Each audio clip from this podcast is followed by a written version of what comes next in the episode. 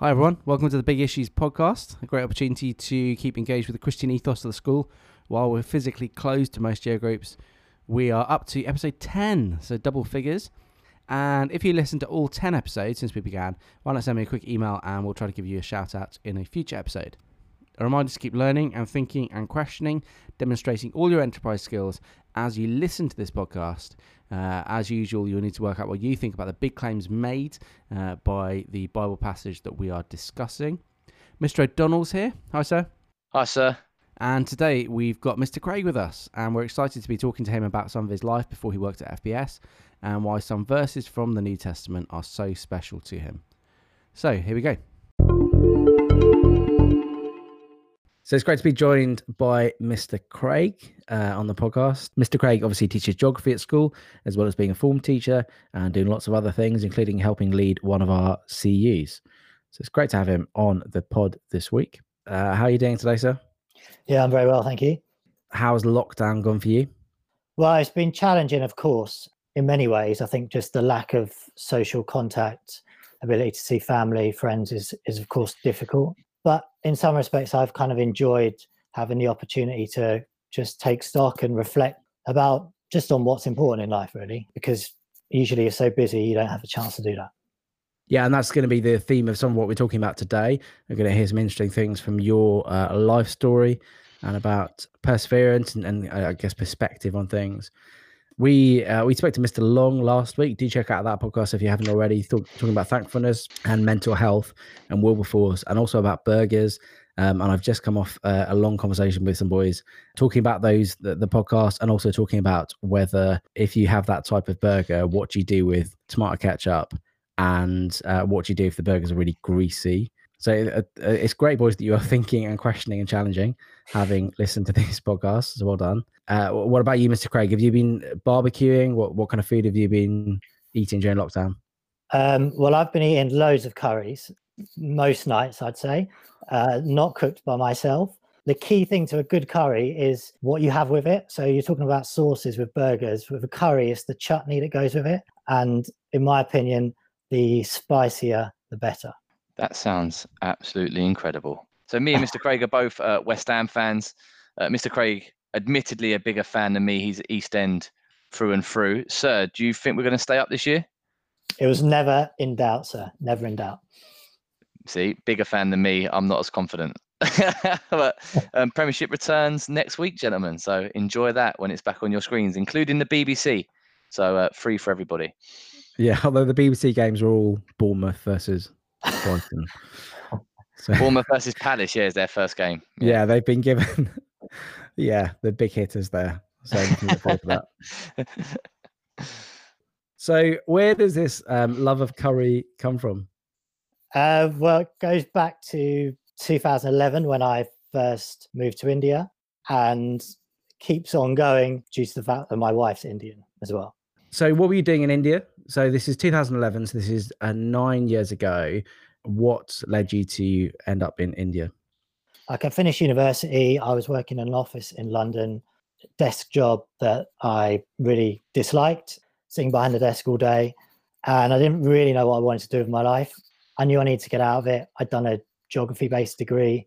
And so I basically I'd applied to um, lots of different organizations to see if I could go and use my geography degree somewhere else or in the world. And eventually someone offered me a job and it took me to uh, remote North India in a rural city, which I knew absolutely nothing about.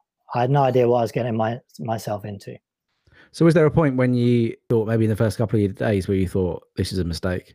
Yeah. So, I signed up for a year's contract, and pretty much, I'd say most days, I thought about packing it all in and booking a flight home. Um, it was at that point in my in my life, it was without question the hardest time.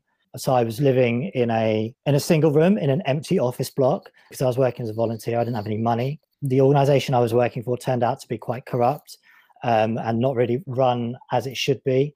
Um, so I was often a lot of the work I was doing. I was working long days out in the fields, in working with farmers in the countryside, but um, not really doing anything doing anything particularly worthwhile. I'd get home after a day in the 40 degrees plus heat and um, to an empty room with no facilities apart from a toilet and a tap on the wall rarely ever any electricity, sometimes not water.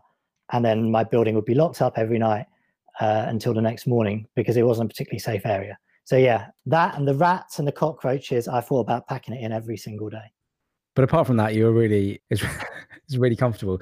So did you come home? No, I didn't. I I stuck it out at the time. I'm not sure quite well. Lots of reasons why, but I should probably mention at the time I wasn't.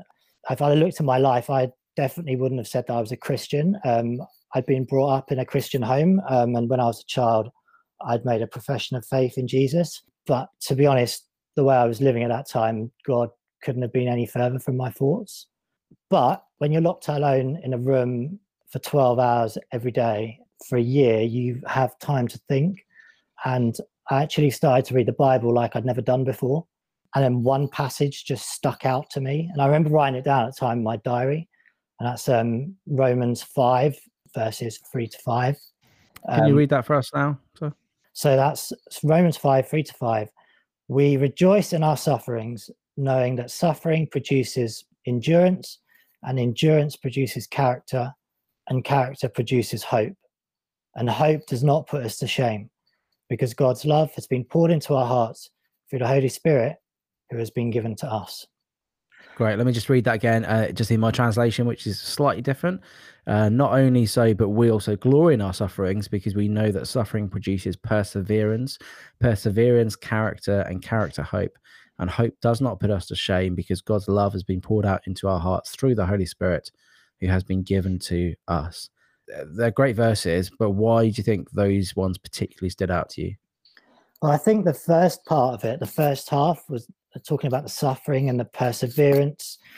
Couldn't have been more relevant to what I was going through. So, as I was saying, I was thinking about going home. Um, yeah, I didn't want to go home because I would have felt like a quitter. So I could kind of I could see some like how this was relating to my situation. But apart from the fact that I definitely wasn't rejoicing or uh, taking having any glory, there was no glory in my suffering. I was um, I was hating it. And then the second half of that verse starts talking about hope, and it made me question uh, what is my hope in in my life. And to be honest, at the time, I didn't really have a good enough answer. And yet, looking at that passage, it was clear that there was hope in God's love for us. And I think if you look back to what Mr. Smith said last week in his verse, John 3:16, that all comes back to Jesus because God's love for us is demonstrated by the fact he sent his son, Jesus, to die on the cross for us, even though we don't deserve it, just so that our sins might be forgiven. And so when I look back at that time in my life, it was a time when I was starting to really think about my own faith. Did I have a faith? And what was I living for? uh, was was I living for Jesus, and it was that time was like the start of a journey for me to really understand what it meant to be a Christian. Because I think I had to look, I looked so like hard at my own situation, which I hadn't done before, and it was obvious to me I didn't believe, like I wasn't living this. So therefore, if I wasn't living it, it must be because maybe I don't believe it. Um, and so that kind of like forced me to kind of analyze what was going on in my own life what I find really interesting about that, sir, is that that all came about just from reading the Bible. It hasn't come about through uh, an incredibly motivational speaker or message or a, a conversation with somebody else. It's simply from reading God's word, you were challenged about your life and where you were at. I think that's that's fascinating. Mm. And it's something you see throughout church history um, over the last few hundred years. Uh, so, uh, St. Augustine, one of the greatest, most influential Christians. He became a Christian just by reading Romans. Martin Luther, similarly, had his ideas of what the gospel was, what the message of the Bible was, changed almost overnight by reading Romans.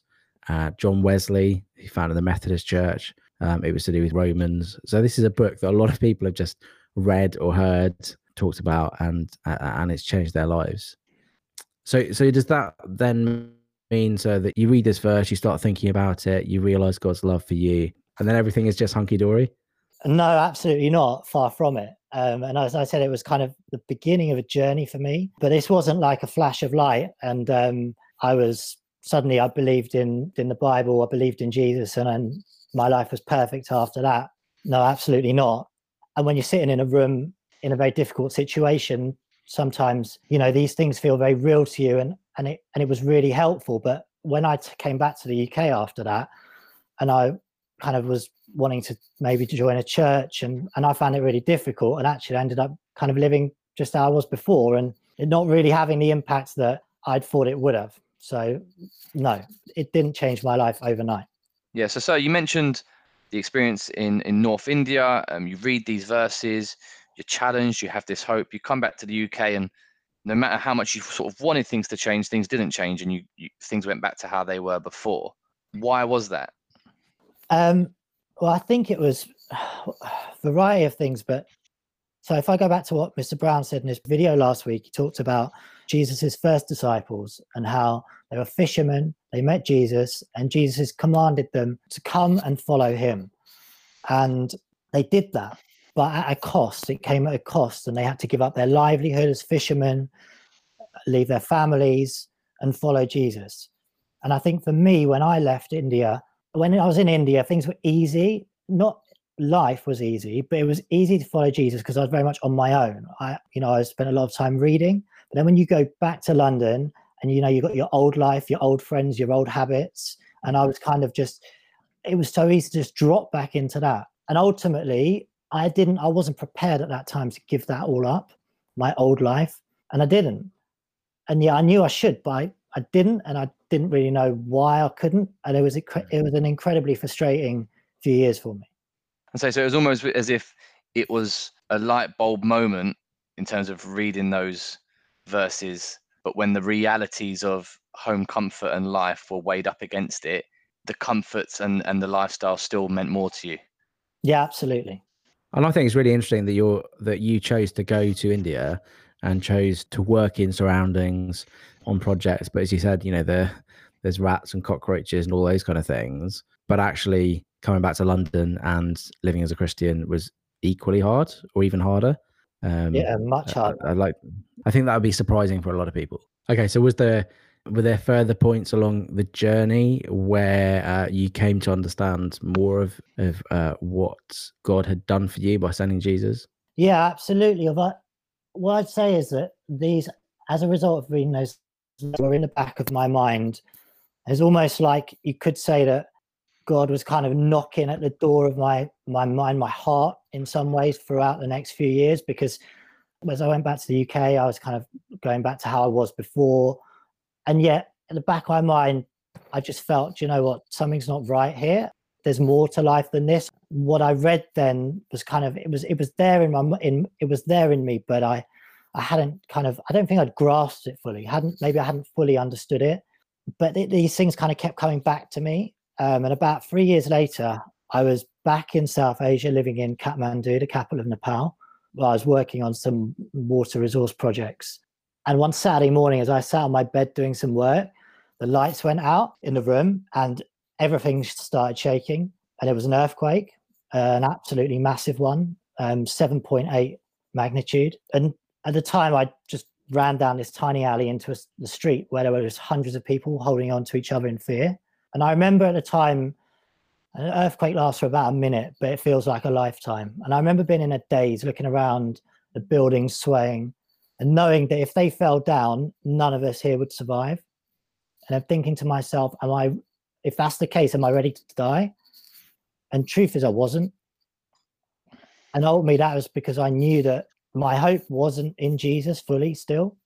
Like I'd read those verses three years ago. They something had happened when I read them, but wasn't fully believing in them. It it wasn't where my hope was. Um, so I, I wasn't ready to die at that point in time. I'm Should just I- finding this whole thing fascinating, if I'm honest. Sorry, Fascinating. yeah. So, what do you think is the biggest thing you learned through this? Uh, these, I guess, these two experiences in India. so after that earthquake, I was uh, where nine thousand people lost their lives that day, and uh, for me, it could I could have easily been one of them. But I knew I, like at that point, I knew there was a decision that had to be made. Like it was, it was all or nothing. I needed to either follow Jesus or I was going to just. This wasn't going to happen for me. This, it was a, it was a direct choice, and I knew that, I knew I had to grasp it with both hands. And on that day, like I was working for this company and, and everyone left Nepal at that time. They all went home, all the foreigners, like first plane out that they could get, they left. But I, there was something in me at that time. I knew I didn't want to go. And at the same time, I knew I didn't need to be afraid of staying, even though it was an incredibly dangerous situation. We were having to sleep outside. There was a threat of further earthquakes. Um, everything was shut down, much like it is has been over the last few weeks. And so I knew at that time, right, I know that I've got to change my life. I've got to give up things, um, my old life. I've got to follow Jesus. And actually, right now, what that looks like is I need to stay in Nepal. I need to be there for the friends and my Nepali colleagues at a time in a time of crisis. And I don't need to be afraid because if I if I trust in Jesus, that there is no need to be. Hmm. Okay, thanks. Uh, it's such an interesting story and so many things that uh, I would love to talk to you for longer about. Uh, and clearly, um, India and Nepal, that area of the world, is somewhere that's really close to your heart. This all took place a few years ago, but uh, is it somewhere you've kept in regular contact with? Have you been back there since then? Yeah, absolutely. So uh, after the earthquake, after a few months, I, my contract ended. I came back to UK, and that's when I actually retrained to be a teacher. And I, I did wonder at the time if that was the end of my adventures in South Asia, um, whether I was going to become a teacher, and that was that. But it wasn't. It was not like that at all. Um, I ended up having the opportunity to go back regularly, like an like a ch- educational trust for street children down in Goa. I worked for them for a while was a trustee of them, and then then I went to university, studied Indian history, development, and stuff, and that's when I went back to Nepal, learned Hindi, met my wife. Then I've been going back regularly ever since. Yeah, and it's it's an incredible part of the world, incredible countries. Uh, I'm sure, boys, you have uh, lots of questions, and it'd be great to ask Sir when you um, when you next see him, whenever that is, to ask him about India and ask him about Nepal, ask him about the charity work that he was doing out there, and also just ask him about the things he said. And of course, over the last few podcasts, we've been looking at different uh, Bible verses that are favorite Bible verses for staff. Really interesting to hear you talk about that verse from Romans chapter 5 those three verses uh, and why they're special for you and and the context in which um, you really start to look at them and think about them for the first time as always we, we encourage you to uh, think and to question and to challenge. There'll be lots of things that were said in this podcast that you might think, "Oh, I'm not sure about that," or things that you think, "Oh, that's that's really interesting. I've never thought of that before." And I just think Sir's just account of, of, of what happened. I think Sir just such a great demonstration of the ethos of the school. Obviously, got the Christian faith in there, but also all those enterprise skills um, and just resilience as well. So, boys, the next time you see Mr. Craig, do ask him all your questions. Thanks so much for coming on the podcast. Hi, welcome. And thanks, Mr. O'Donnell. No problem. Thanks, sir. Well, I thought that was really interesting. Here are the verses again that really struck Mr. Craig from Romans chapter 5. Paul the writer says, Not only so, but we also glory in our sufferings, because we know that suffering produces perseverance, perseverance, character, and character, hope. And hope does not put us to shame, because God's love has been poured into our hearts through the Holy Spirit who has been given to us. Do you have a listen to the song in the episode description? It'll have something to do with the themes that we've discussed today. And I'm going to finish by saying a collect, which is a prayer used in the Church of England. And this is the one that we use this coming Sunday. And it actually links with those verses from Romans, which sounds like I planned it. I hadn't really. Let's pray. Lord, you have taught us that all our doings without love are nothing worth. Send your Holy Spirit and pour into our hearts that most excellent gift of love the true bond of peace and of all virtues, without which whoever lives is counted dead before you. Grant this for your only Son, Jesus Christ's sake, who is alive and reigns with you in the unity of the Holy Spirit, one God, now and forever. Amen. See you next time.